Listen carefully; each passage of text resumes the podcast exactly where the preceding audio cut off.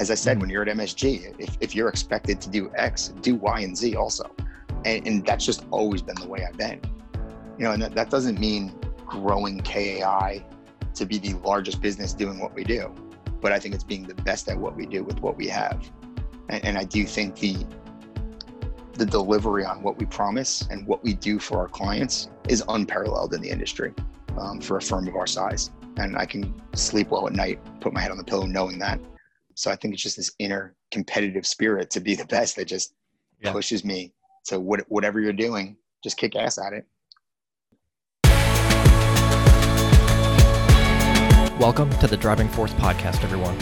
I'm your host, Chase Rosa, a former private equity analyst, now exploring human performance through podcasting, coaching, jujitsu, and endurance athletics. This podcast will feature conversations with uniquely driven and authentic individuals across sports, business, and wellness who continue to achieve great things in their respective fields. By presenting their stories, uncensored and uncut, I hope to inspire you to take a step back, look within, and evaluate your path and journey. Today's guest is Dave Kartagener. Having grown up in the industry, Dave has always had a passion for travel. He went on his first safari at the age of seven and has been exploring the world ever since, having now visited more than 50 countries. Today, Dave is president of Kartagener Associates, or KAI, a leader in marketing and sales representation for the travel industry. The KAI portfolio includes exclusive safari lodges in Africa, award winning palaces in India, luxury cruise ships, and destination management companies around the globe. Dave hasn't always worked in travel and was reluctant after graduating college to join the company his dad started. So, prior to KAI, he spent several years quickly rising through the sales ranks at Madison Square Garden before eventually joining the family business in 2010. In this interview, we get into the impact that travel has had in his life, the benefits of travel, his years grinding it out selling tickets at MSG, and his company KAI and how COVID has changed everything in the travel industry. And so, without further ado, my interview with Dave Kartagener.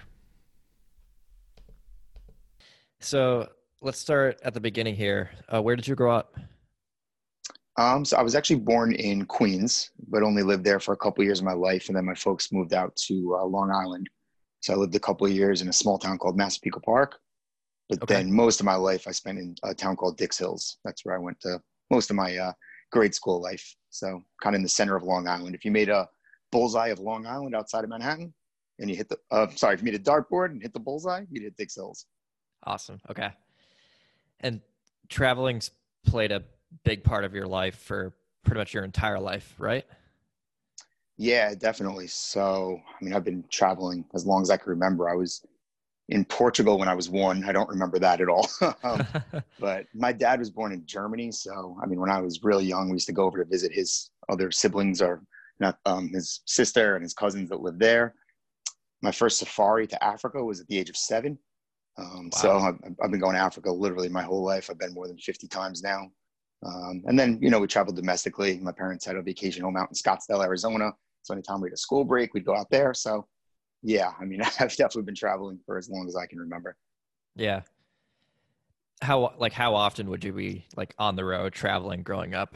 Would you say? Um, I mean, we we would definitely do every school break at least something domestic. Um, but honestly, after that first trip to Africa when I was seven, I'd say I went once per year to somewhere in Africa. Um, I mean, I, I remember one summer I was home on summer vacation and my dad had some meetings in, in South Africa. Three days he was going for. It's a 17 hour flight. And he says, Hey, to me and my sister, you guys don't have much going on. Do you want to go? like, sure. So literally on a whim, we took a 17 hour flight each way to spend three nights at a little resort called Sun City. I mean, so yeah, I mean, it, it, it's outrageous. So looking back and thinking about having yeah. that type of child and how different it is from most of the people I know. Yeah, no, that's, that's, that's crazy. It must, so it became kind of like second nature for you then almost. Yeah, it really did. You know, a lot of people hate flying, but it's it's part of the adventure, and I just love it because it means I'm going somewhere usually cool. I mean, if I'm just traveling to go to a conference or meeting or something, maybe not. But mm-hmm. um, yeah, I mean, I, I couldn't imagine living another way, to be honest. Yeah.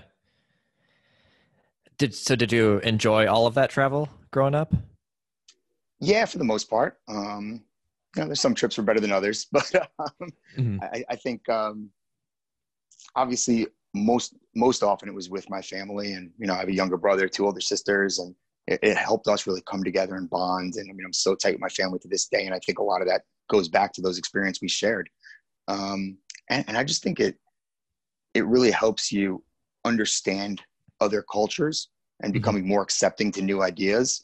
Um, you know, going over to people's houses for dinner in Namibia or Germany or even Florida for that matter and seeing the way right. they live, playing with kids in their backyard and having totally different games, different foods, everything.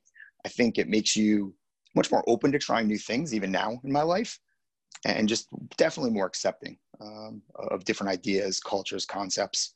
And mm-hmm. I, I, think it's really, really played a huge part into who I am today. And I mean, if, if there's anything I could recommend to families or young parents, it's even if it's a road trip, it doesn't have to be Africa or Asia.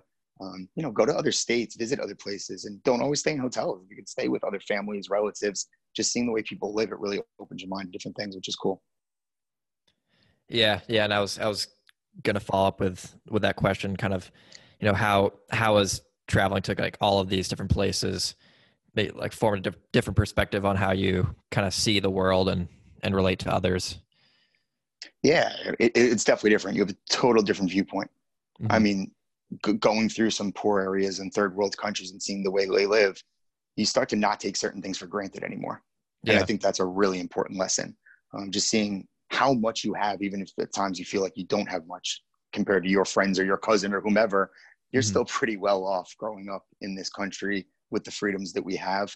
Um, but even more so, just like I said, even going to the South, going to New Orleans or Florida or the West Coast and seeing what they eat for dinner versus what you eat on Long Island, um, those type sure. of experiences, mm-hmm. uh, they really do shape who you become, and, and they're they're critically important. Um, I have a, an industry colleague who's become a really good friend, and he pulled his two kids out of school when they were nine and twelve for a year, sold their house, put everything in storage, and they spent a year traveling around the world. And I mean, wow. can you imagine the experience you've had? Most people, Americans, you tell that like, are they crazy? You can't miss school. you learn way more taking a two week holiday to another country than you'll learn in a whole half year of school. So to do an around the world trip, um, I, I, think that, that that's incredible. And I know that's not realistic for most people, but that's an extreme example. Um, but I, I think yeah. stuff like that is just great stuff. Yeah. Yeah. I would completely agree with that too. So have you ever like lived in a different country for an extended period of time? I've not, funny enough. I mean, it's something I'm open to. I've always thought I would. Um, but actually, given kind of the world we live in today and the work from home and my total routine and daily life changing, um, I'm going to be changing that very short term. But uh, for the month of October, my wife and I are actually moving to Barbados. Oh, no um, way.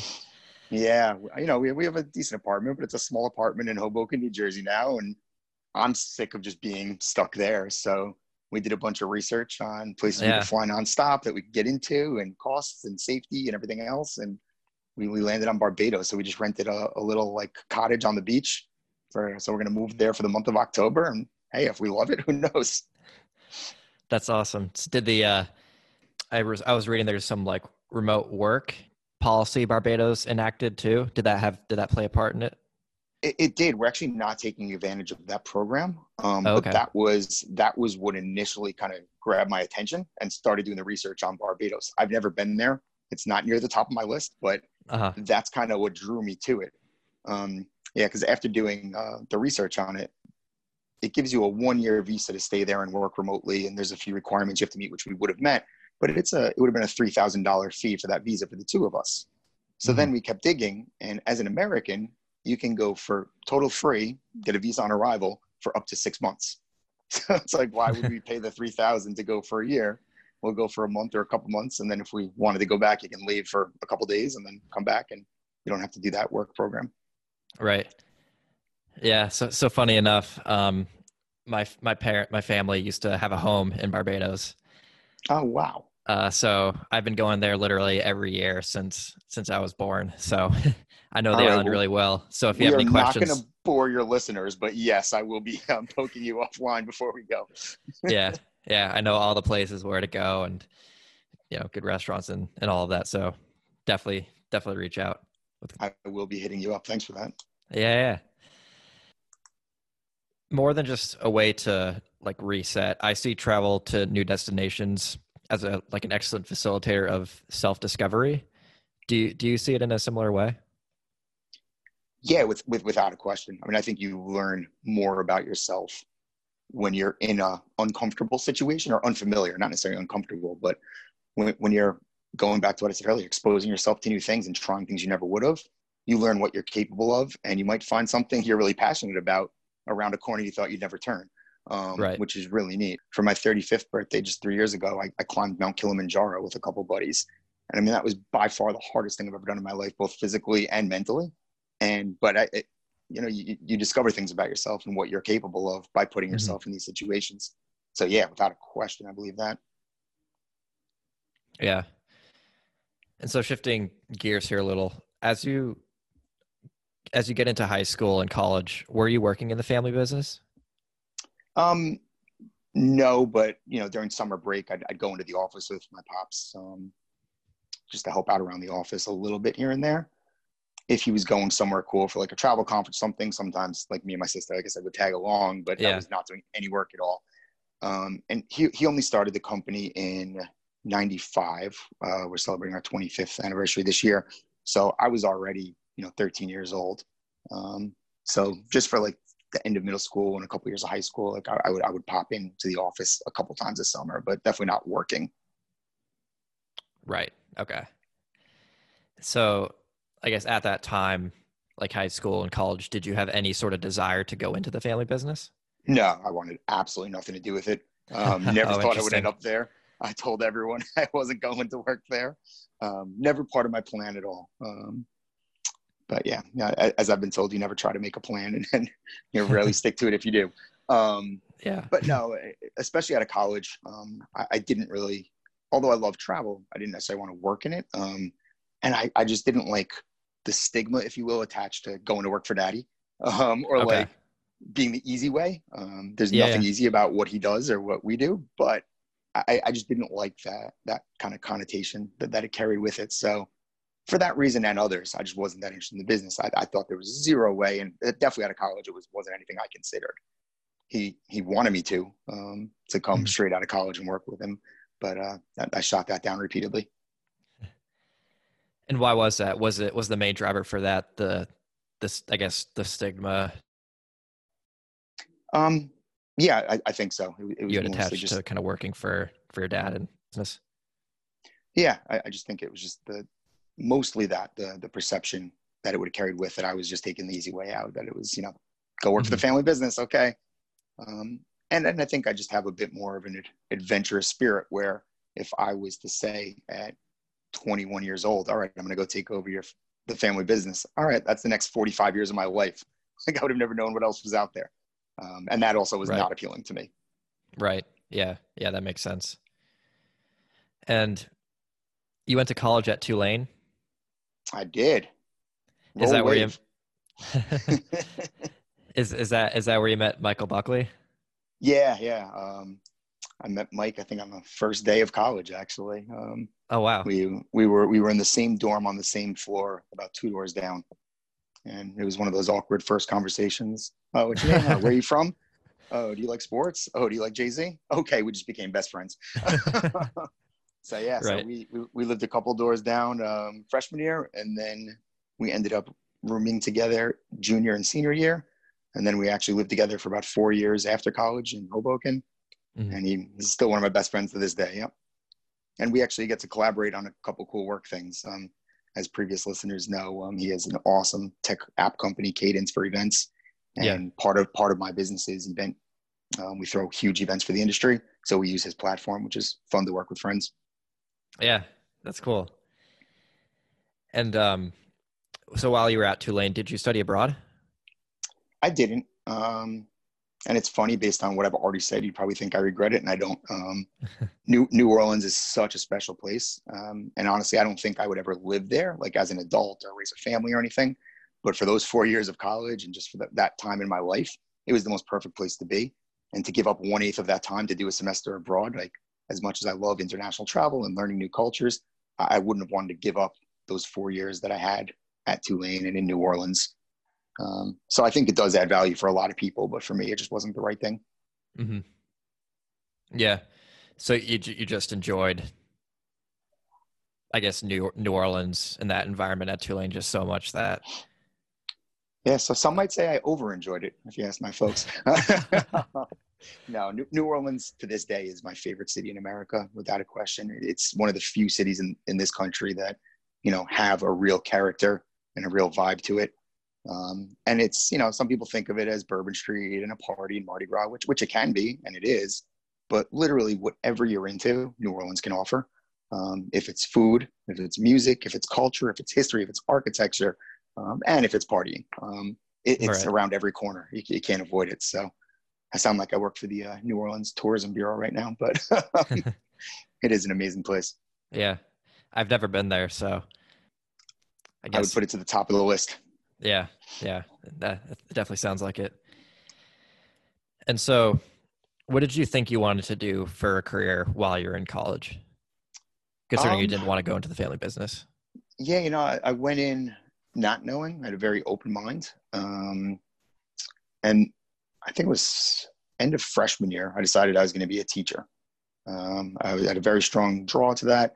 Um, I've always kind of seen myself as a bit of a leader and an educator, and I, I, wanted to take that to the next level. And when I started doing research into that, Tulane didn't offer that. so you could not get a teaching degree from Tulane. Um, it was available by taking classes at a neighboring university called Loyola, but it was a whole to do. I would have ended up getting half my education at a different university that I didn't want to go to. So I kind of, between freshman and sophomore year, I, I decided that wasn't the best way to go. Um, so then I started giving it more thought and thinking about what I wanted to do. And um, I wanted to do sports marketing um, or, or, pursue a career in sports. So I decided the best course of action would be to go to the business school. Tulane has a great business school. So I, I went that route um, and majored in marketing and got a minor in management um, to kind of catapult me to the next level or the career path I wanted to get on. Mm-hmm. Right. And then, so ultimately, you end up working at Madison Square Garden after graduation, right? Yep, that, that was my first um, real job, uh, first career out of college, uh, MSG. Yeah, some incredible days. I was there for about six and a half years. So, how do you ultimately end up getting that job? Um, that's just a good story of persistence and not taking no for an answer. Um, as I said, I mean, I, I, was determined I wanted to work in sports. I mean, that, that was the one thing I was certain of. So after you, after I graduated, I moved back home to Long Island, and I just started picking up the phone, calling teams, calling venues, arenas, and writing letters and sending a well-written cover letter with my resume to literally any sports team within a two-hour radius of New York City. Um, so whether it was the New York Red Bull soccer team, obviously all the professional teams, the Mets, Yankees, Knicks, Jets, Giants, Islanders, Rangers, even saint mm-hmm. John's uh, sports division. And it was the 13th letter that I wrote to MSG that actually elicited a call. Um, I wow. guess it fell in, it fell into the hands of the appropriate person who actually read the letter and thought I might have something and gave me a call, quick phone interview, and you know a couple interviews, yada yada yada. Um, I ended up getting hired there, which was amazing. And actually, wow. the funny story about that is after I'd gotten hired, um, I started the same time as a great guy named Hunter Lockman. Um, he was the head marketing guy. And he called me about six months after I'd been there.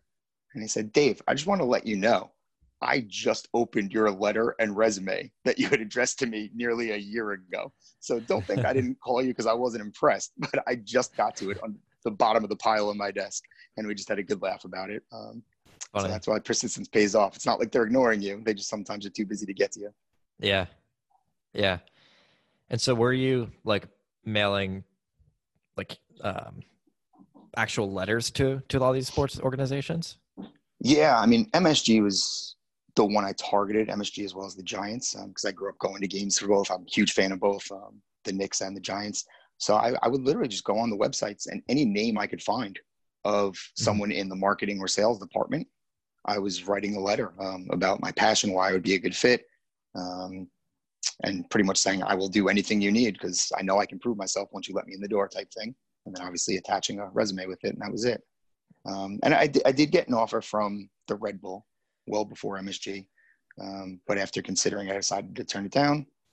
And honestly, it was getting to the point where it almost looked like I was going to end up in the family business because I had been home now working like just part time jobs to make some money for I guess it was about almost three full months before okay. MSG finally called. and my folks were starting like, all right, you got you got to get a real job now, because um, I was working at the golf club I had worked worked at during summers um, while I was in college, and then it was end of August that I, that I got the call that kind of changed everything and, and started the interview process and um, and then I began working in I think it was the first week of September, like right after Labor Day. So it was mm-hmm. a quick process. That's great. And did you get any like not so nice uh, emails or letters back? Um, I, I, didn't, to be honest. Most of it just goes ignored. Mm-hmm. Um, because I mean, I'm in the sports industry. I mean, it, it's a lot of people's dreams, so I can only imagine. Yeah, yeah. Unsolicited letters they get, and sure. And, and it's funny, even though it is such a big organization, you think, wow, they fill a twenty thousand seat arena every single night. It's not that many people working behind the scenes to make that happen, especially in the NFL um, with the Giants. I mean, for instance, their, their staff was at that time, I think it was 40, 50 people. That's it for this huge NFL organization. Um, so it's really competitive and not that many people. So mo- I think probably 80% of what I, my outreach just went unanswered. Um, mm-hmm. And no, any, anything I got back was kind of a form email, just like, right. thanks for your interest. We're not hiring at this time, or thanks your, you know, experience doesn't meet our qualifications, or whatever it might be. So no, nothing mean, nothing jumped out that it, anyone was rude about it, but yeah, yeah, that's good. Yeah. And so, what was the position that they hired you for? Um, so it was actually a, a temporary job. It was just an inside sales job. Um, they would hire pretty much on like nine month cycles. So you you would um, literally just make cold calls trying to sell tickets to the Knicks and the Rangers. I got hired for the sports side of it. Um, this was at the time when Isiah Thomas was the president of the Knicks, and they were one of the worst teams in the league. They were going through a um, sexual harassment scandal and lawsuit, and the NHL had its first lockout in decades, so the Rangers weren't even playing. and I got hired wow. to call people up and try to sell them tickets to either of these organizations, and not just tickets. I couldn't. It wasn't individual game tickets. It was season tickets or packages of you know half season, fifteen games. So okay. it definitely was not the most desirable product at that time. Um, but I had incredible sales figures just again through the persistence. I mean, if they expected us to make 80 calls a day, I made 160. If they expected us to make 100 calls a day, I made 200 if I could, and yeah. just continued follow up, um, diligent note taking, and and I, I excelled even under those conditions. I mean, I remember selling front row seats, the most expensive seats for a hockey game, to a guy, and he paid in full, and the NHL was in a lockout. They weren't even playing hockey, and I sold these seats, and my boss was just like, "How?" um, so I, I proved myself relatively quickly, which was fortunate, I think, as well. But yeah, we, we were calling. I mean, they gave us lists of someone that bought like concert tickets to Paula Abdul because they experienced something at the Garden. We had to call them and try to sell them Knicks season tickets. Like that's not really a connect. That's a cold lead if I've ever heard of one. But that was yeah. what we were working with. Yeah, interesting. So, so were you were you calling like individual like people? Like how are how are you finding like these these people to call? Yeah, yeah, I mean, the list we were given were individuals. So it was past purchasers of tickets to MSG. So whether they came to, I mean, the good list would be if they bought an individual Knicks game through Ticketmaster or something. Mm-hmm. Um, the next best would be if they came to like a St. John's game, because at least it was basketball or sports. But I okay. mean, it would get down to if they came to Disney on Ice, or as I said, like a Paul Abdul concert, or anything. If they stepped foot in the Garden, you know, yeah. we would be phoning them up saying, "Oh, well, you spent thirty dollars on Disney on Ice. Now give us six thousand for next season tickets. so definitely not an easy sell. And it yeah. was a lot of a lot of um, you know getting gatekeepers and either getting the runaround or hung up on or just calls not returned. A lot of voicemails and answering machines. Right. But it was it was working smart. You know, it was looking at what the number was, what the address was, trying to figure out if it was a business, if it was his work address or home address, and then kind of scheduling your day where you think you have the best opportunity to get that guy on the phone. Because, um, mm-hmm. you know, they gave us not a script, but some talking points and obviously develop a rhythm and how you can sell something. Just kind of find if there's any interest at all, can use them as a gift. You entertain clients. So there was a lot of different ways to sell it, even if you weren't a Knicks fan or a Rangers fan.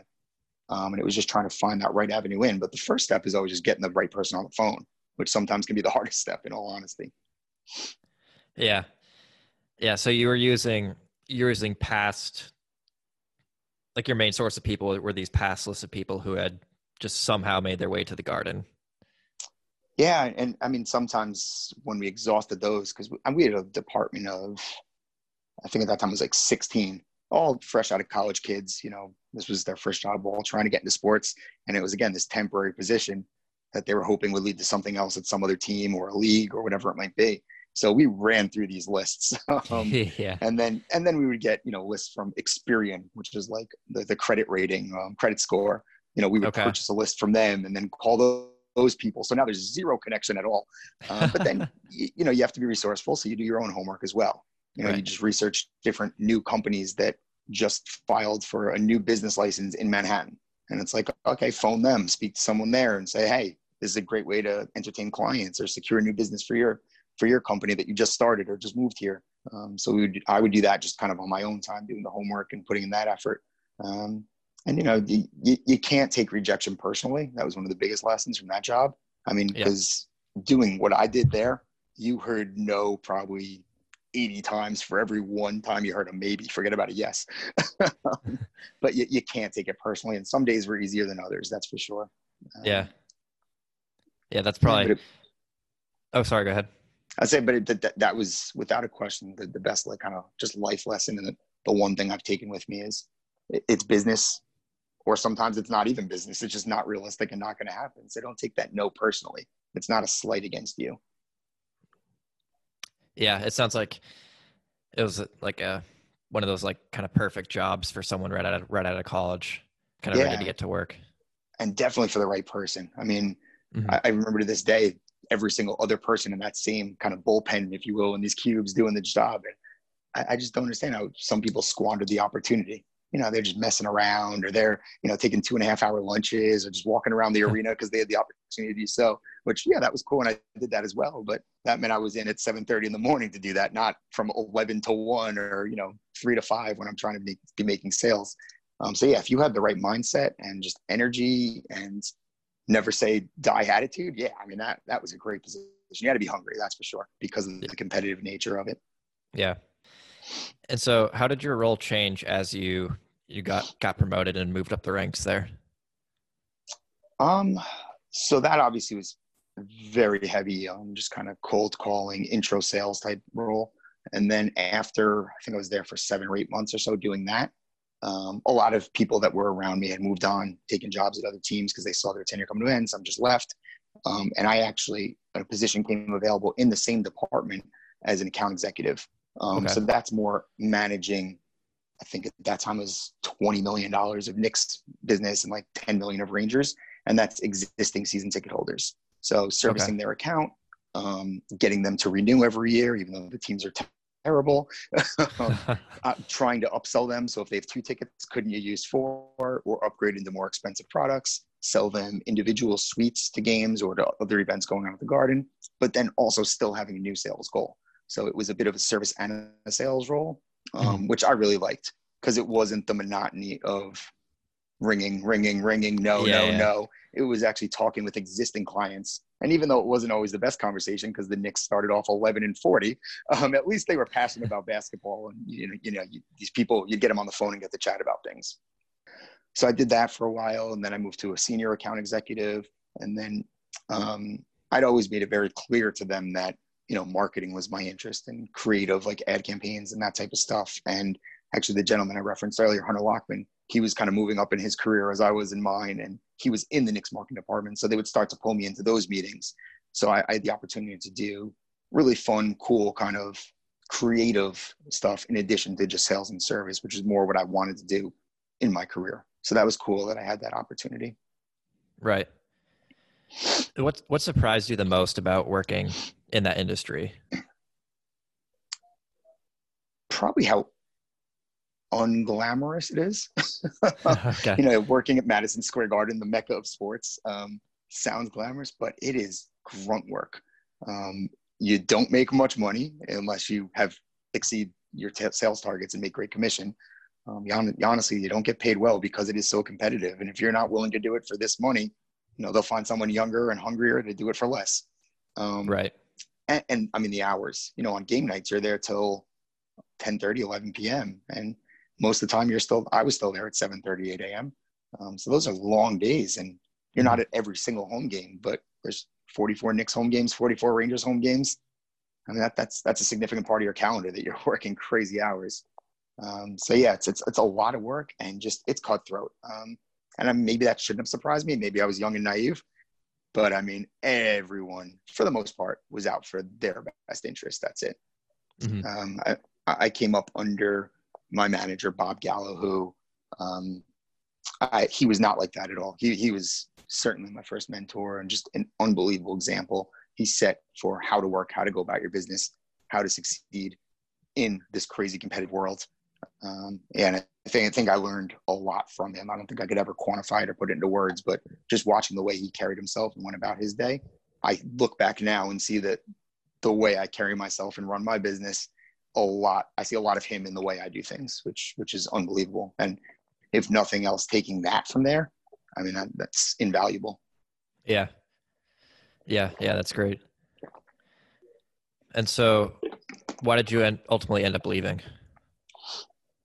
Um, it was tough. It was a, it was actually a bittersweet end. Um, in 2008, there was an overhaul after the Isiah Thomas era, and they brought in a new president. Um, so the team had the same owners. Ownership didn't change, but they brought in a new president of Madison Square Garden. He came over from the NBA league office, and he, he was interesting. He was actually a really good guy, motivational, inspirational, very involved. Um, but at that point, myself, I think I'd gotten like three promotions in five years. I, I'd had three or four different titles, continuing to gain steam within the organization. And it was great because Bob Gallo, my mentor, he was definitely moving up that ladder. And it was great because I was like one rung below him. So I could see where my future career was going or where I thought it was going. And it was in the direction I wanted to. I was happy. But um, when the new president, Scott, came in, rather than coming in and evaluating what he had and then making some tough decisions, he brought his whole cast of characters in with him. Um, and that, that kind of rubbed me the wrong way. So I felt like we had in our department an incredible team, especially at the higher level. Um, but he just brought in two brand new people and just wedged them right above us, below him, mm-hmm. totally stunting my career path. And I thought I didn't get a fair shot to prove myself before being kind of passed over, if you will. Right. Um, and the biggest problem beyond that was that the two people that he kind of brought in and wedged above us, not only did they stunt my growth, but I just didn't like them, the way they did business, the culture they created. I, I, I thought they were clowns. I won't name names. and, and a lot of people in the department thought the same thing. And so even though it was kind of competitive and I, I wasn't confident it was the right decision, I knew it was time to go. Um, you know, if, if you're not happy in whatever situation you're in, whether it's career, whether it's life, whether it's relationship, relationship, do something about it. Um, life is way too short to sit there and be unhappy. Um, and if I stayed and built up this resentment, it, it could have ended uglier. So um, I started floating resumes and applying for other opportunities at other teams. I got a couple offers from other organizations um, throughout like a year or so. And then it was just a stroke of luck or fortuitous timing, maybe.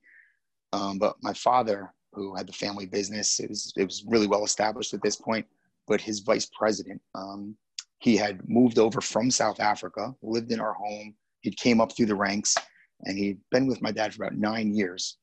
And um, he left overnight and started a competing company and took two of the Jeez. biggest clients from my father. And this was at a time when I was getting really fed up at MSG. And my dad would probably take me out to a nice steak dinner and some good bottles of wine every six months or so. Um, all right, come on, you ready to come take over the business yet? You ready to come learn the business yet? And it was always, no, dad, no, I don't care how much good wine you get. You're not going to me drunk enough to quit MSG. um, but this time, just it was, it was the perfect temperature in the air, um, both of what was going on at his company, KAI, where I am now, um, him needing someone to step in and kind of assume a big role because he'd just gotten kind of screwed over and was like, oh my God, deer in headlights, what do I do? And me just being so unhappy. So we sat down, discussed a lot um, I actually took some time off because I had accumulated a lot of vacation time. Went with him to a travel conference, a big conference, just to kind of see the lay of the land, meet some people. And then we, we decided, let's do it. So I told him I would leave MSG. Um, I would give him a year and then I would probably leave and go back to sports. But I'd give him a year to learn the business and kind of help him right the ship, if you will. Um, and that was 10 years ago. So clearly he got more than a year out of me after that conversation. Right so that was a very long-winded answer, but it was it was a lot yeah. of circumstances that led to me both leaving the garden and also joining the family business after all that time. Mm-hmm. Yeah, And going quickly going back to the the two guys that um, were kind of wedged above you at MSG, like how how so did they like change the culture in a negative way, and like how were they like clowns?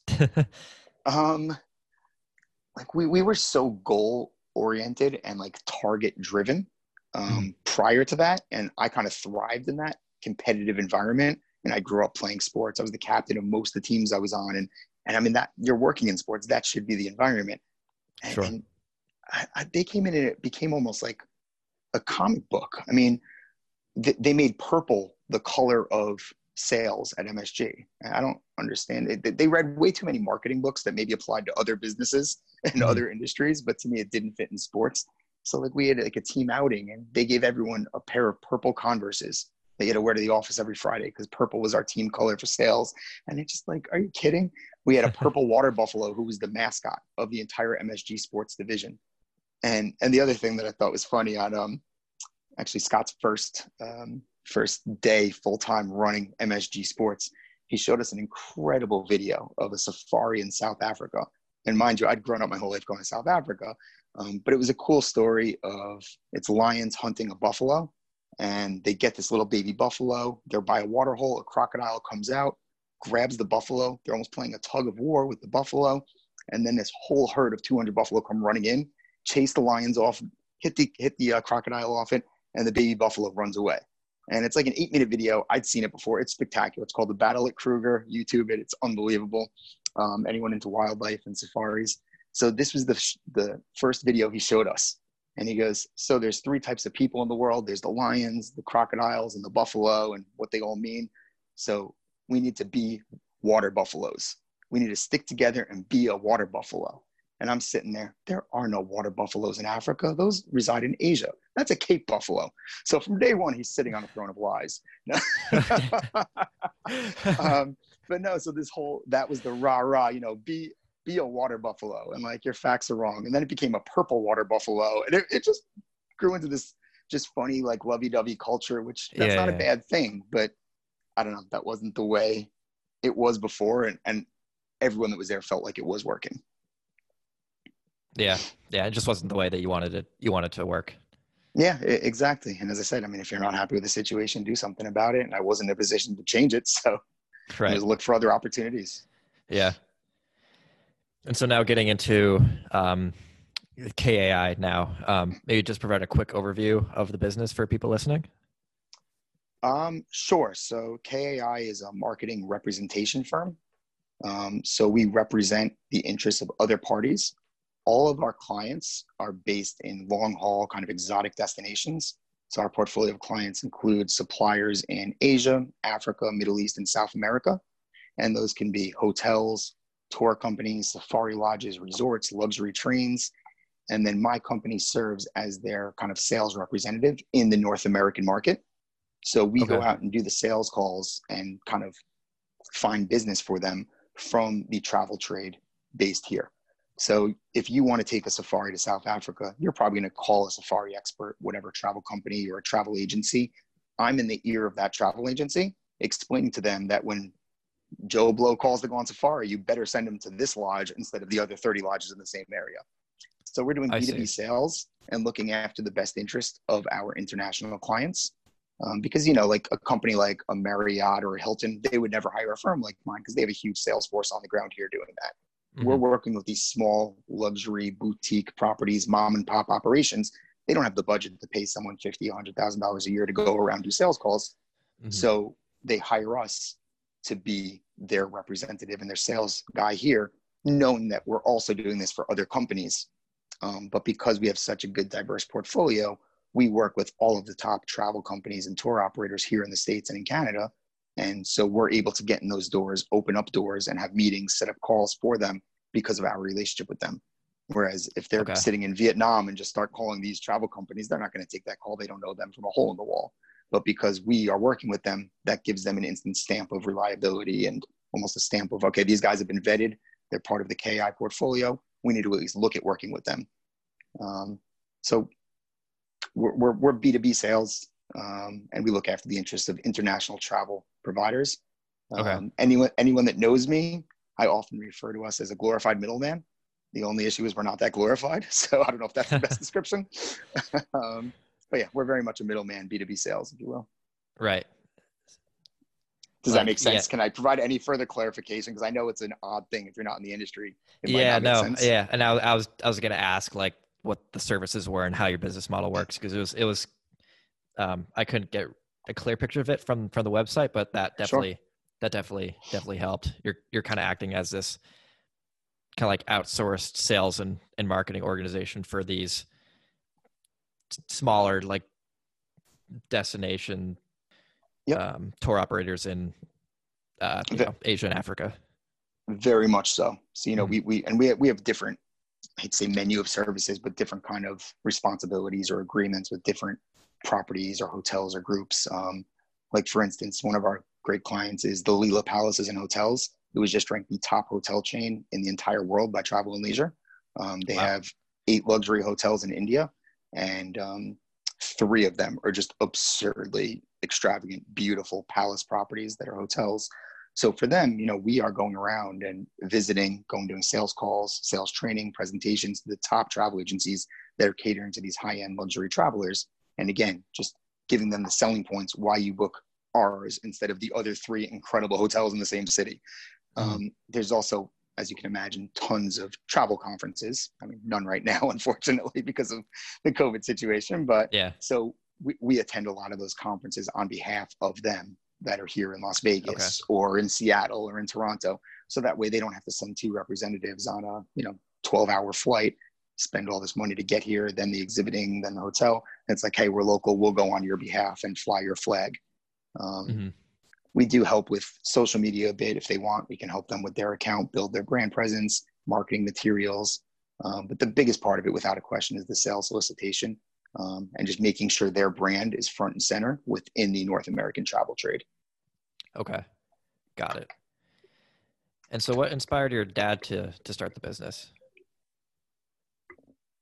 Um, so his story of transitioning from his career previously to this one is actually better than mine.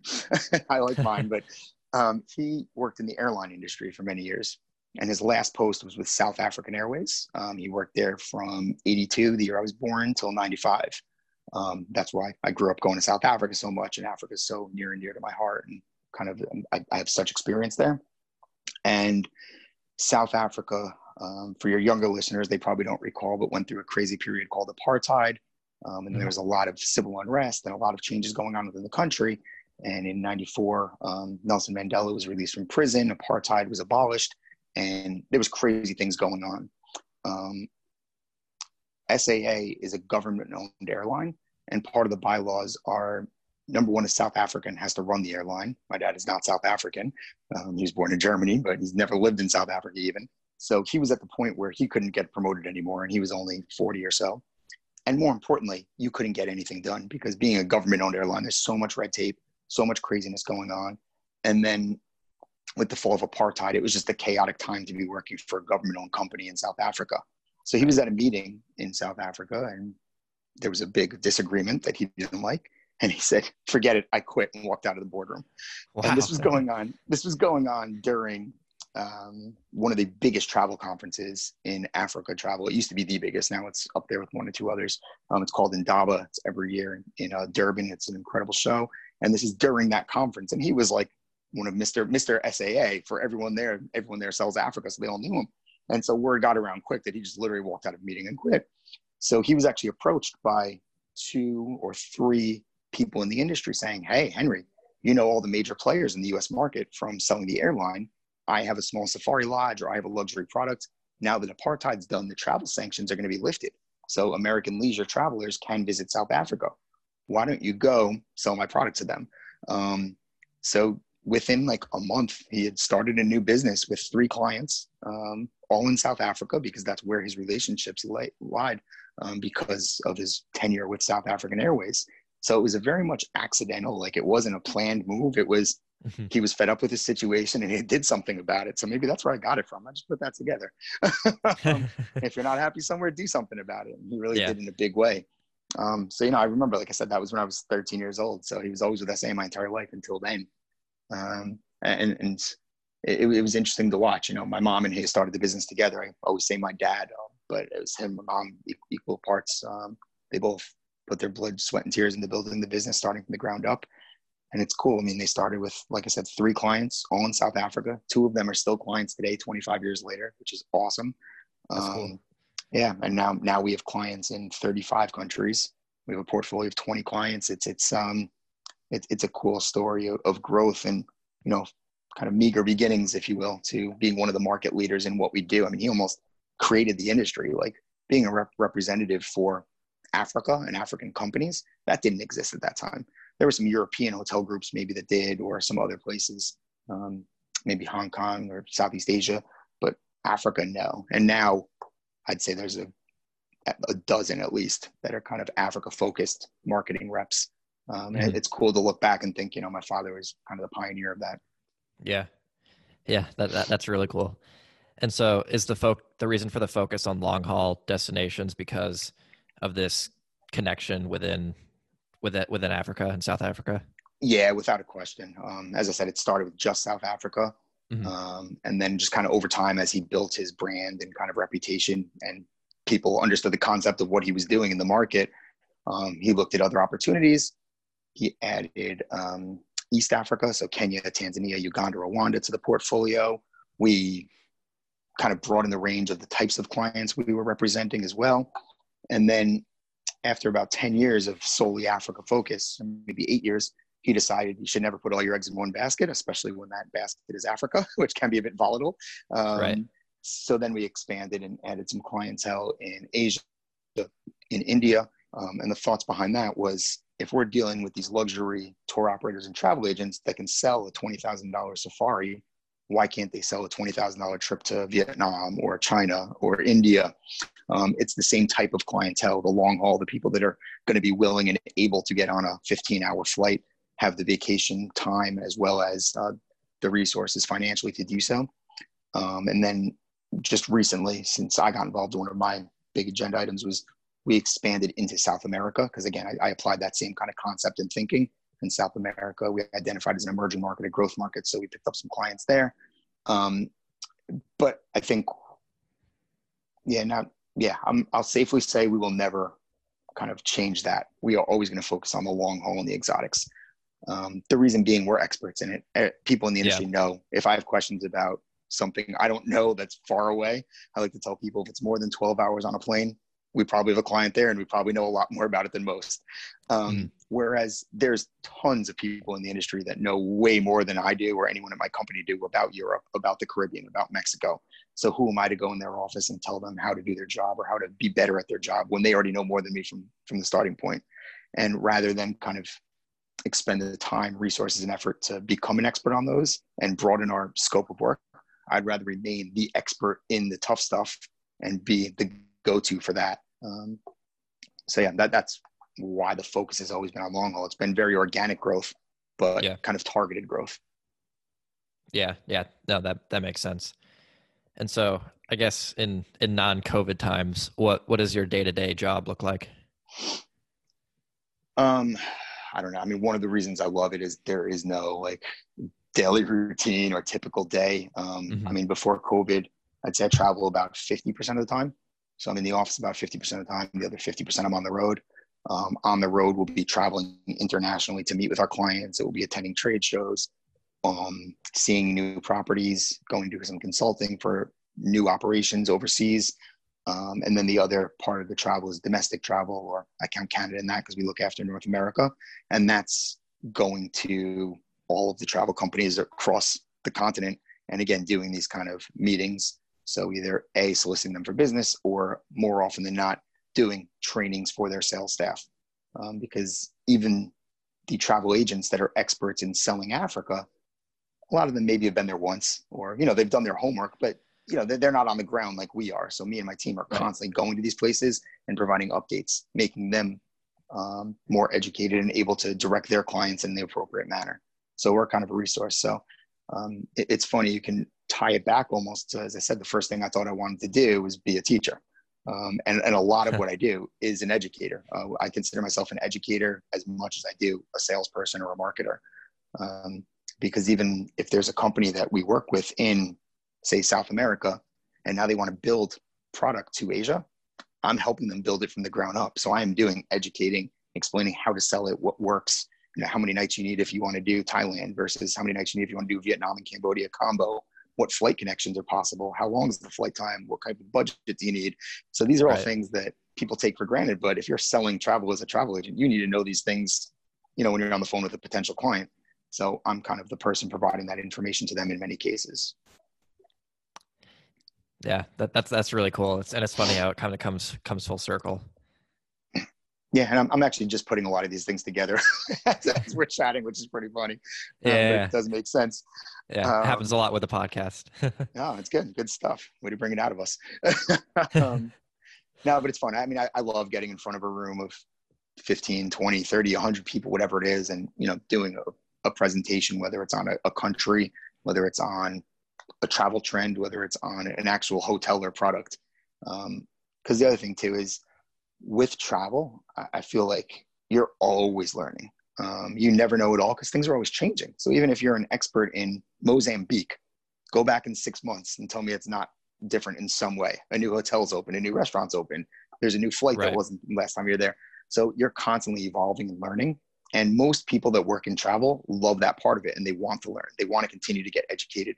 So it's not like doing a presentation and pulling up an Excel sheet and half the audience is sleeping or talking about insurance. I know knock on selling insurance, but it, it's exciting. and, and, and, you know, it's something that everyone in the room is 99% of the time passionate about and wants to be there and wants to learn about um, it, it's more than just a job. It's it's it's it's fun to learn and then to share that knowledge um, and use it as a sales tool. Yeah, yeah, that's that's awesome. So so talk to me about the KAI Foundation and the work that you've done with that so far. Um, sure. That that's that's actually exciting stuff. I, I love working on that, and um, I do spend quite a bit of time. So I started a KAI in 2010 and something my father and I talked about when we had that initial conversation about me coming over was starting a nonprofit or charitable arm um, somewhere down the road. And in 15, um, I became president of the company, and my dad became chairman and took on more of an advisory role, not in day to day operations. So in 16, we founded the KAI Foundation. And um, the reasoning behind that timing was he had time to kind of put towards it now that I was running the day to day, he could oversee the foundation. Mm-hmm. Um, and pretty much the concept is giving back to the communities that have given us so much over the years.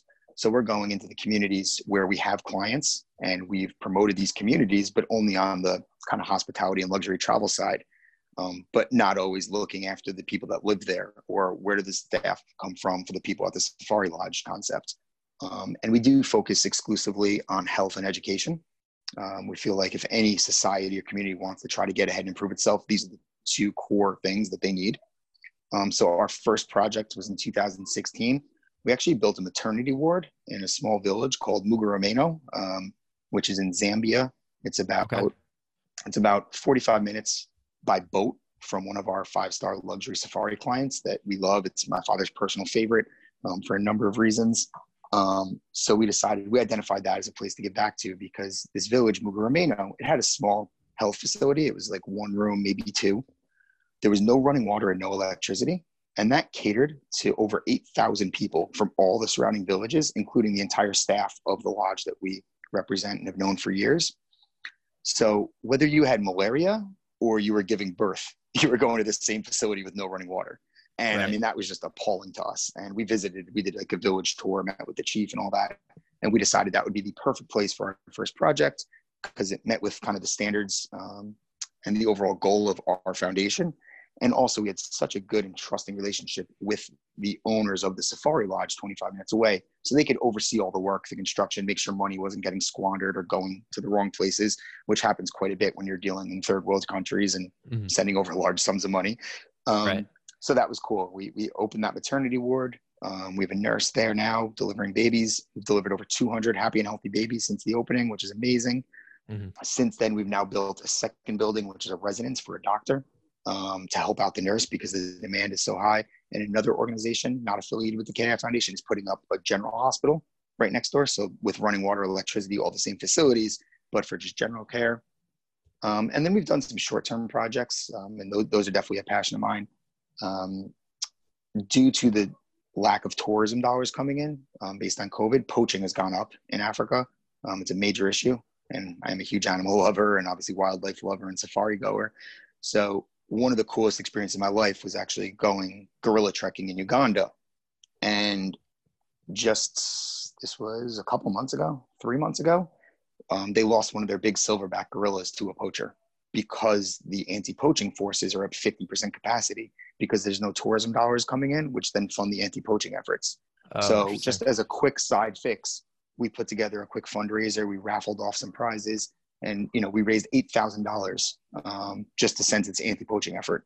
And you know that doesn't sound like a huge sum of money but it only costs about twenty dollars a day um, to have an anti-poaching ranger out there doing their job. So that's going to go a long way in feeding them getting them with the equipment they need and getting them back out there patrolling at their normal levels. So hopefully no more wildlife has to senselessly, senselessly lose its life.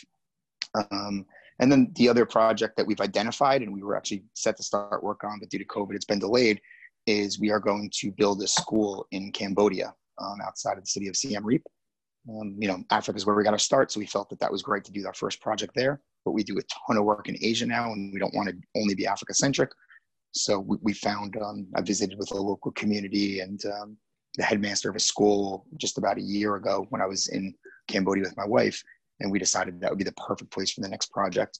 So as soon as we get the all clear to have people start work, we have the funds, and we're going to construct a nice school for them um, complete with water filtration, proper bathrooms, a library, and all that. So, um, so again, focus on health and education, and we'll continue to do these projects anywhere and everywhere we have clients and we see a need. That's awesome. That's really cool. So when was when was the like uh oh moment for you when you realized COVID was going to have like a really serious impact on your business? Um, I mean that's like a nine tier answer because no one saw the impact that it would have to the degree that we've seen it. Mm-hmm. Um, I knew we were going to feel it back in January because, um, as I said, we do a lot of business in Asia. And I mean, right. the first cases in China were in December. So we started to hear about it and see it. And we pretty much, by January, were saying, okay, China's done for a year. So we need to start telling people to focus on other parts of Asia. And then by February, it became apparent all of Asia is now going to have this kind of cloud over its head because it was starting to spread locally. Right. Um, we knew it was going to have an impact on everyone because when there is something major like this, you see a total decrease in travel. Um, you know, after 9/11, I wasn't in the business, but my dad had his company and saw the impact of it um, during the great um, economic uh, recession we had in 08. That was a huge deal. Um, this obviously is far more crippling, but it's so unprecedented, and that word has been thrown around so much and overused. I can't believe I just said it because I hate it. But um, seeing countries literally close borders and not allow tourism I mean, sure, that happens in pockets. If there's a terrorist attack in Kenya and Mombasa, you're going to see a huge decline for two years in East Africa as a whole. But you know, we can divert people to go to Southern Africa, go to South America, whatever it might be, um, where you have every single country and continent in the world close their borders. I mean, no one could see this coming. When when I knew it was going to be real bad, I mean, I can remember the day and where I was sitting was March 11th. Um, I was sitting at my local bar, my, my local watering hole with my wife, we're mm-hmm. sitting there watching basketball, and all of a sudden, Trump comes on the TV and announces the travel ban to Europe. And then about five minutes later, the NBA game stops and they announce that they're suspending all NBA games. And that's when I'm like, oh, wow. I mean, a travel ban to Europe yeah. is nuts. Shutting down the NBA is nuts. And that was on the 11th. And I remember the day because on the 12th, my wife and I flew to Australia um, to celebrate our one year anniversary. So we, we made the decision. We said, hey, we're going to go forget it. We're, we're going. We've been waiting for this. And um, it, we'd rather get stuck there. There was no cases really in Australia yet. We're like, let's go. And then we'll come back and deal with it type thing. And even while we were in the air, because that's, you know, 30 something hours to get there from New York with the three flights. Right. So much had changed in the world and the travel industry had changed. Um, so we, she, she works in the travel industry as well. So we both ended up working a bunch on holiday and had to cut it short. Um, supposed to be a two week trip we got six days exactly as planned, which was awesome. Um, but getting more nervous about the situation and putting out travel warnings. And if you don't come home, be prepared to stay international indefinitely. Once we heard that, we said, all right, let's change our flight. And we had a reroute and, and we ended up getting home on the 22nd of March. Um, but it was while we were in Tasmania on that holiday.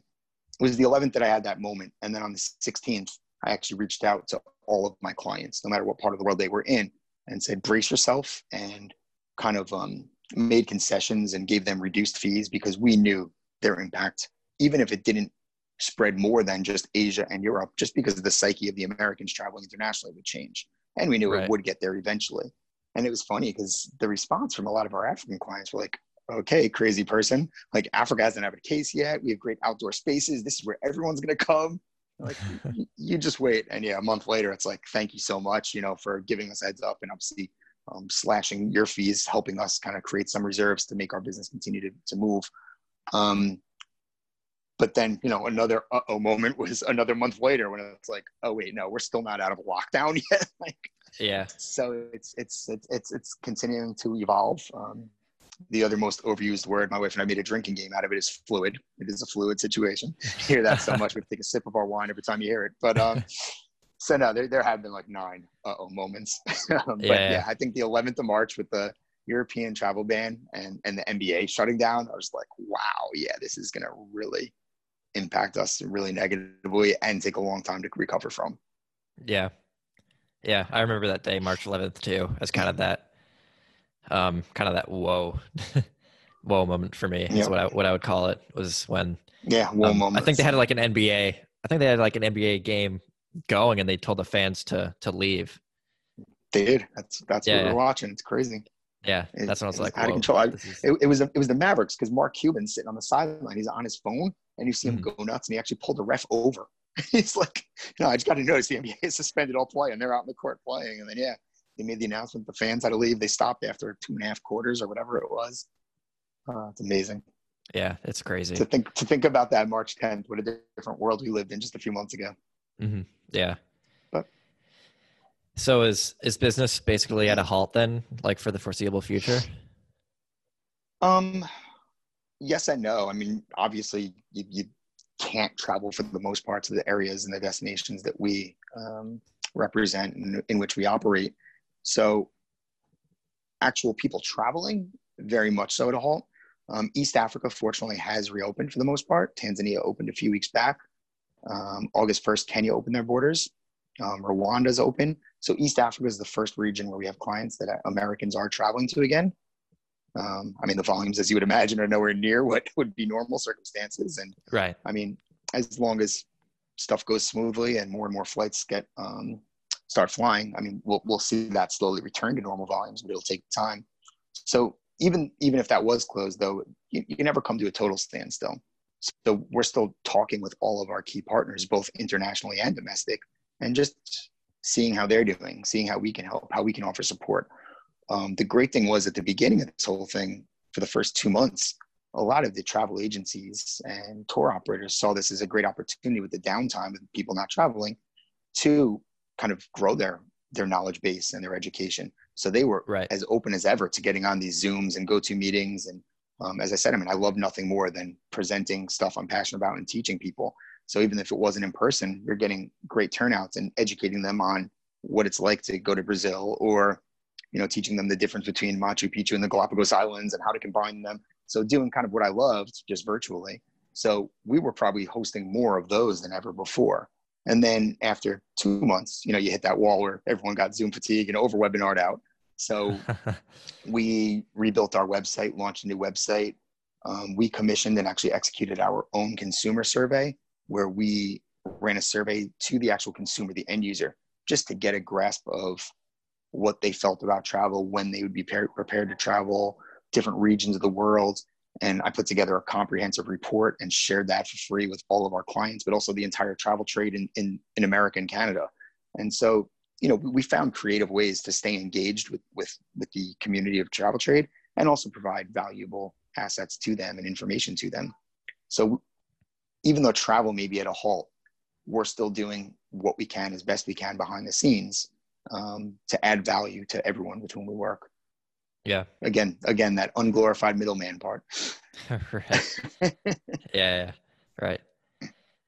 And so, I guess on a more personal level, like as someone whose entire life has been so closely linked with travel and traveling, how have you been coping with and you know, moving forward in this whole pandemic experience so far?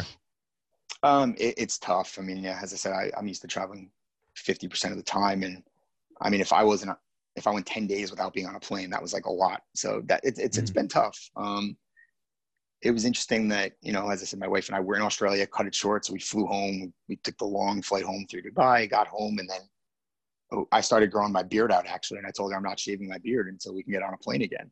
And after three months of that, that got old real quick, and she put an end to that. Um, so you know, we, we never thought it was going to be this long, but we, we found ways to keep busy. Um, you know, we've, we've done weekend trips up to like the Finger Lakes, which we'd never done before in upstate New York, which is stunning. And at that time, the restaurants were still closed, the wineries were closed, but just going out and doing hikes and exploring kind of your own backyard. Um, we were meant to be in Kenya to celebrate her birthday, and obviously had to cancel that. So we rented a car and drove up to Maine and we spent a week in Maine and it was spectacular. And mm-hmm. I, I never thought I'd go to Maine this year. Um, so that was right. cool. And it was a way to get out, keep sane. Um, right now, as I speak to you, I'm in Fire Island, an awesome yep. beach community and just off the coast of Long Island where I grew up. And I grew up coming here. And so we still came out here for a week just to work remotely and kind of enjoy something that's not the inside of our apartment. Um, and then the month of October, we're going to be going to Barbados for the month and working remotely from there. So we're still finding ways to kind of travel and scratch that itch. Um, but no, it's it's it's been a struggle. Um, it, it's definitely not been easy. Yeah. And looking at the the bigger picture, uh, how do you see like the tra- like the travel industry as a whole evolving and changing, you know, out of this, and where does your business fit into that story? that's a tough one. I mean, anyone who gives you a straight answer there, um, they're, they're guessing. And I've, mm-hmm. I've, been telling people if, if you're trying to predict the future of the industry, I mean, that, that that's like throwing darts blindfolded. Um, there is no crystal ball for this.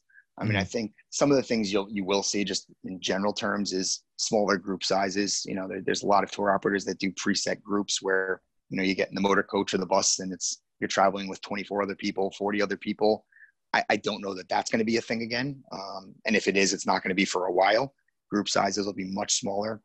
Um, I do think you'll see a significant decrease in business travel because um, people have realized that you don't have to get on a plane and spend all this money to go see clients effectively. I mean, it will come back, but to the levels of pre-COVID, no way. Um, mm-hmm. That won't personally impact me too much because we do focus exclusively on leisure. But as the industry as a whole, that will impact a lot of our business partners who do rely on business travel. So it'll be interesting to see that. Um, I think there will be further consolidation um, as well as the disappearance of some companies, both domestic and abroad. Um, you're going to see some larger companies um, buy up smaller ones and continue to grow. And you'll see some of the bigger companies actually just have too much overhead and operating costs and no business coming in and they'll have to close their doors. So it's going right. to be interesting to take a look back, you know, 12, 18 months from now. It'll be unprecedented case study to look back and see who survived, how, and why.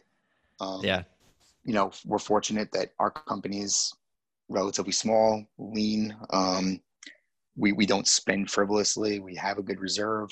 Um, our clients are all really well established. I don't think any of them are at jeopardy of going out of business, fortunately. So I'm 99% confident I'm, we're going to survive this and we'll, we'll innovate. Um, it, it is a moving target, so we'll move with it. I still see us fitting in by being that kind of connector of people. So maybe that might change slightly, but at the end of the day, I mean, most industries, but travel more so than others, are built on relationships. And we excel at creating and bridging these relationships because um, we have the relationships with all of the domestic trade as well as these international providers. And as long as we have that, I mean, that, that that's value. Um, and we'll find ways to continue to connect people. And at the end of the day, I, I just want to enable more people to see more of the world. And I don't care what the marketplace looks like, I'll find a way to do that. Yeah. And so what's your ultimate vision for KAI and the business? Um, that that's an interesting one. Um, as I said earlier, I, I, do see us always focusing on the exotic, the long haul markets, um, those international destinations and promoting them. The way in which we do that or the scale of our portfolio could potentially change based on what's happening right now. But no, we're going to remain doing the same thing we are in terms of educating, connecting, and promoting international travel and and like I said, just making sure more people it's more accessible to more people. Um, and and maybe that's silly because that seems so unrealistic right now, and it will take time to bounce back. But the travel industry is a resilient one because the longer people have to stay at home and can't leave, the more pent up demand there will be. So when it comes mm-hmm. back, it, it won't come back in the volumes that it did. It will be smaller numbers of people going, but there's going to be that core group of people that are dying to get on a plane and go either as far away as they can or to the most remote place or get out in the wilderness and do a safari or go to Japan because maybe this is going to happen again or some other world or life event will happen and they will they don't want to die saying they never went to Japan. Um, so there will always be that demand to travel, to explore, to wander. It's just stronger inside of right. some people than others. Mm-hmm. And I want to kind of I want to go back a little bit here um, and talk about the organization that you started called Young Travel Professionals. Yeah, sure. Um, um, it's it was again a very organic thing. Um, entering the travel industry with no real contacts in travel other than you know my parents. um, at and in 2010, um, at the ripe young age of 28, I quickly realized that the average age of most travel agents was in the 50s, maybe 60 range. And a lot of mm-hmm. people, I mean, if, if they're listening to this and they hear travel agent, they probably picture an old lady at her desk with the glasses. And, um, but that wasn't the case. Uh, there's so many people working in hotels, in kind of new up and coming travel concierge type services that were in their 20s or even early 30s, or people that were young and would have loved to work in travel, but thought of it as an old person's game or didn't know how to get in. And there was more and more people that fit into that bucket. And I just wanted to find a way to get everyone together. Um, you know, when I was at Madison Square Garden, I was the unofficial Friday happy hour planner. Every single Friday, I set up a happy hour somewhere and we'd get dozens of people to come, and it was a great fun event. So I mm-hmm. kind of took that and applied it to this new industry in a way to kind of bring like-minded people together from all different segments of the industry and as i said some people that weren't even in the industry but were just of interest there so i kind of started chatting um, with one of a guy who actually ended up working for me who no longer does but is a good friend we were on a work trip in south africa together in a pool having a beer and we started talking about it I said hey when you go to events do you realize that you are the only person under 30 and i'm like yep he goes let's do something about that and that was kind of where the idea was born. And when we got home, we looped in another four people of the similar age and mindset. We got together and started this thing we called YTP or Young Travel Professionals. And we started off, we said we're going to do a networking event in New York City where we were all based. And we thought we'd get 30, 40 people. We had over 110. And we said, holy That's cow, awesome. there is a demand for this. Mm-hmm. So then about a year later, one of the founders, part of that group, moved out to San Francisco for a job opportunity. So we said, hey, once you're settled, why don't you apply that same concept there? He did, and his numbers started to get to the same as New York. So then again, through that organic growth and then other relationships we had in other cities of like-minded, similar aged people, we started chapters in, I think at the height of it, we had 16 chapters in four countries, which wow. was just amazing. And I mean, mm-hmm. we had a, a membership of over 10,000 people. Um, wow. And it, it, was, it was awesome. I mean, th- there were times that I would go to conferences or work events and people knew me more as the founder of YTP than as the you know president of KAI, which is hilarious. Um, and it, it had tons of potential, but what had happened was the six of us who started it just kept growing in our careers in the industry, and you know time becomes your most valuable resource. And sure. YTP was was not a profitable organization because we didn't have someone running it like a business. It was a networking group and it was a second or third thought for most of us who, when we were in our mid 20s at much earlier stages of our career, we had that time to really run it and grow it and do, do it the justice it deserved. Mm-hmm. Um, however, after six, seven years and building it to what it was, it was just the demands were far beyond what any of us had the time to look after. And if KAI wasn't my company or if I wasn't, you know, going to own it in the next couple of years at that time, I, I would have 100% just taking YTP and running as a business and and taking that and the entrepreneurial spirit behind it. Um, unfortunately, none of the other five felt that way. Um, they all wanted to kind of go about their careers. Mm-hmm. And then we try to hand off to another group of kind of young people coming up that we identified as capable. And it, it shortly thereafter, it kind of just fell apart because no one had the time and energy to put towards it to actually do with it what it deserved. Um, mm-hmm. Which it was, you know, it was, a, it was looking back, a really bittersweet chapter in my travel career because it was incredible what we accomplished and how cool it was. And I mean, it was so noticed in the industry and so known, and people were proud to be a part of it. And the fact that it folded, I mean, it is it's heartbreaking when you look at all the blood, sweat, and tears and time and effort that went into it. But I think it served its purpose, um, and it also helped me kind of build a bit of a reputation in the industry when I was starting fresh. It helped me connect with tons of people. I mean, I have lifelong friends now. I have business partners now that I met at one of these kind of mixers or networking events that I helped organize. So the value that I got out of it is immeasurable, and I don't regret a second of it. It is just mm-hmm. sad to see something that you're so passionate about ultimately crumble. Yeah. And what were the biggest lessons, learning lessons from that whole experience in running that organization? Never have too many cooks in the kitchen. I feel like if it was if it was three of us, it, it would still be something today, or we would have sold it for a boatload of money, or we would have done something with it. Mm-hmm. When it was six people with very different ideas of what should be done, can be done, nothing gets done.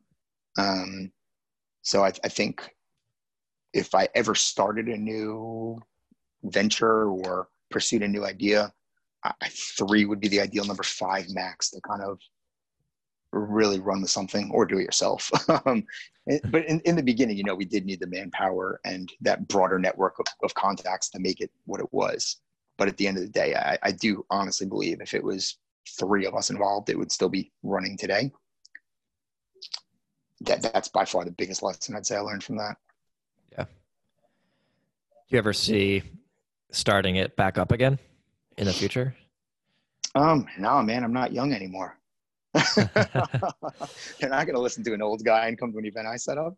Um, no, I mean, I, I, think there is room for something similar in the in the industry, and yeah, or, something cool to, similar. And and it's cool because um, there have been some spinoffs. Um, you know, the the New York chapter, um, which was our original one, as well as the Toronto chapter. Um, they, they've continued to run with it, kind of rebranded, and are still doing some of the similar things we did on a much smaller scale. But that's great to see. Um, but yeah, I mean, in, in the future, I, um, I think there's definitely room for that type of group and organization. There's lots of organizations organizations in the travel industry for networking and career development. Um, but that one, that one was unique because nothing like that existed before. But yeah, I mean, if I saw an opportunity to kind of start something else, build something else, and I had the bandwidth, without a question, I, w- I would pursue that again. Mm-hmm. It's fun right. to have passion projects. They just can't have too many. yeah, yeah, right. No, for sure. So, getting into these uh, last last few questions here, uh, what does your daily routine look like? Um, I mean, when I'm home, I guess daily routine pre-COVID, I'm gonna go with. yeah, pre-COVID. Pre-COVID. certainly changed. Um, when, so when I was home, so you know that 50% of the time that I was going to the office, uh, wake up in the morning, usually 6:30, ish. Um, since we do deal in so many international time zones. The first thing I do is look at my emails, uh, my WhatsApps, just to see if there's anything that requires immediate attention. You know, right. if I have to communicate with someone in Thailand that day, I need to get back to them as soon as I get up, or they're going to be asleep. So mm-hmm. um, that would be the first thing. Um, then usually go for a run. Not always. I was a slacker sometimes, but do that just to clear your head, get a little bit of exercise in. Come back, have my coffee, shower, and um, head to the office for the day when you get in, um, I think something important is never to go straight to your desk, sit down, and, and start doing your emails. Ha- have a second to like think about your day. Um, and even if you do it the day before and, and start a list before you shut down for the day before, but I like to do it in the morning, um, especially because I will then have seen my emails and kind of have a rough idea of, of what I'm getting into. Um, make a list. Um, I'm a big fan of that. Um, and if, if you don't get through it all that day, that's fine. Start your list for tomorrow from that same list. So then do list, then open emails, start getting back to people. Obviously, have some scheduled calls and meetings in there, whatever else. Mm-hmm. Um, and then one of the most important things I think I do that all my staff does now, I don't require it, but they, they like the concept is close your emails, your Outlook for at least one hour every day. I find you can far too often get distracted from what you're doing, and anyone, everyone thinks they're great multitaskers. But if you can spend an hour focusing on some other project without seeing your emails pop up or going to open an email just to quickly respond, you're going to be so much more productive um, if you can just focus on one thing.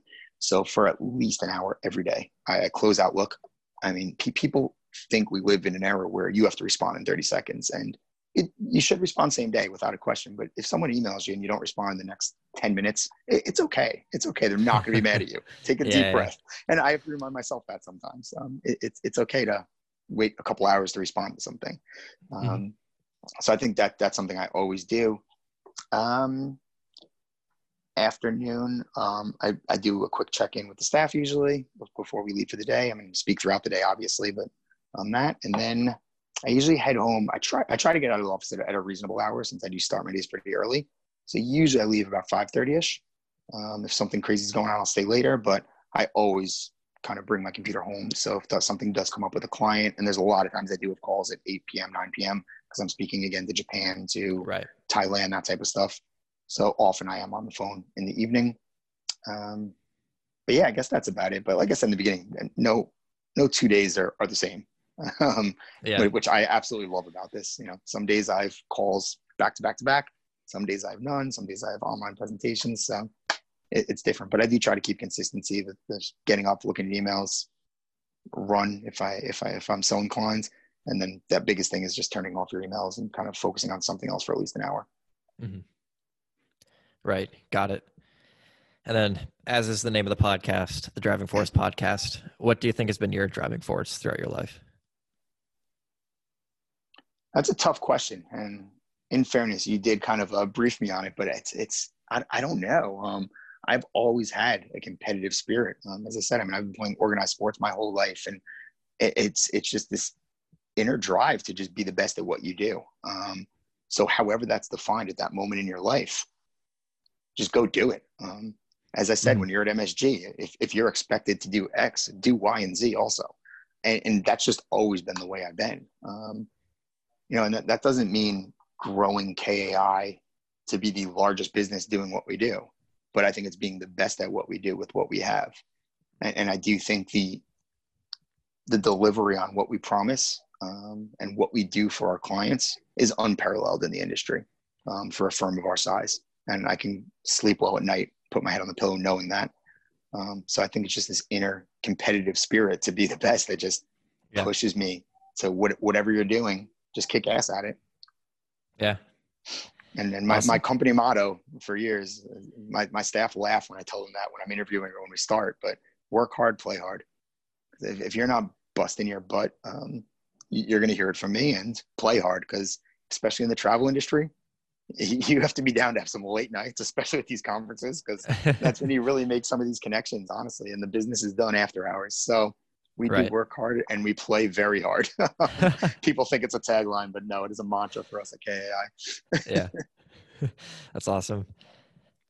And then uh, lastly, here uh, before we wrap up, what uh, what parting words of wisdom or advice around career would you like to leave the recent grad or young professional who's listening? Sure. Um, I'm going to butcher it, but there's a saying, um, find a job doing something you love and you'll never work a day in your life. Um, and, and, I do believe that to be true. Um, I, I'd say, obviously, everyone's circumstances are different, but don't chase money. Do something you love that you're passionate about. Um, another thing I always tell people when they ask me about working in travel, I tell them, you don't get into travel to become rich. You get into travel to become enriched because it adds so much to your life value and your life experiences, but it might not pad your bank account. But that's okay. I'm, I'm much happier mm-hmm. with that. Um, and then the other thing is always be mindful of your work life balance. Um, you know, my, my, my, days are long, but I'm very mindful to make sure I'm not ignoring um, every other part of my life as well. Um, my days are long because I, I love work, I love what I do, and I love my industry, but I also love other things. I have to make sure I don't take them for granted. Right. And uh, it, it's, it's important to step away and reassess sometimes and make sure you are keeping a proper balance. So um, keep that with you as you go up through your career. Yeah. Yeah. I think that's great. Awesome. Dave, thanks again for coming on the show. This is great. Yeah, man. Thanks so much for having me. I am definitely going to give you a shout about Barbados offline, get all your uh, recommendations and advice. Yeah. Thanks so to. much, man. Great job with the podcast. I love it. I've listened to a handful of them now, and I'm definitely going to listen through to the rest as we go. Oh, awesome. Thank you. Where can people go if they want to get in touch with you and learn more about KAI? Um, our website's the best, K-A-I-N-Y-C.com. Um, and then on there, there's links to the KAI Foundation page if you want to learn more about that. Um, and obviously, the contact page. You're welcome to reach out to me if I can provide info, offer advice, whatever. I'm here to help. I like speaking to people, so reach out. Awesome. And you can all Also, visit my website, chaserosa.com, and follow me on Instagram at chaserosa4 for updates on new episodes. Thanks, everyone who's listening, and see you next time.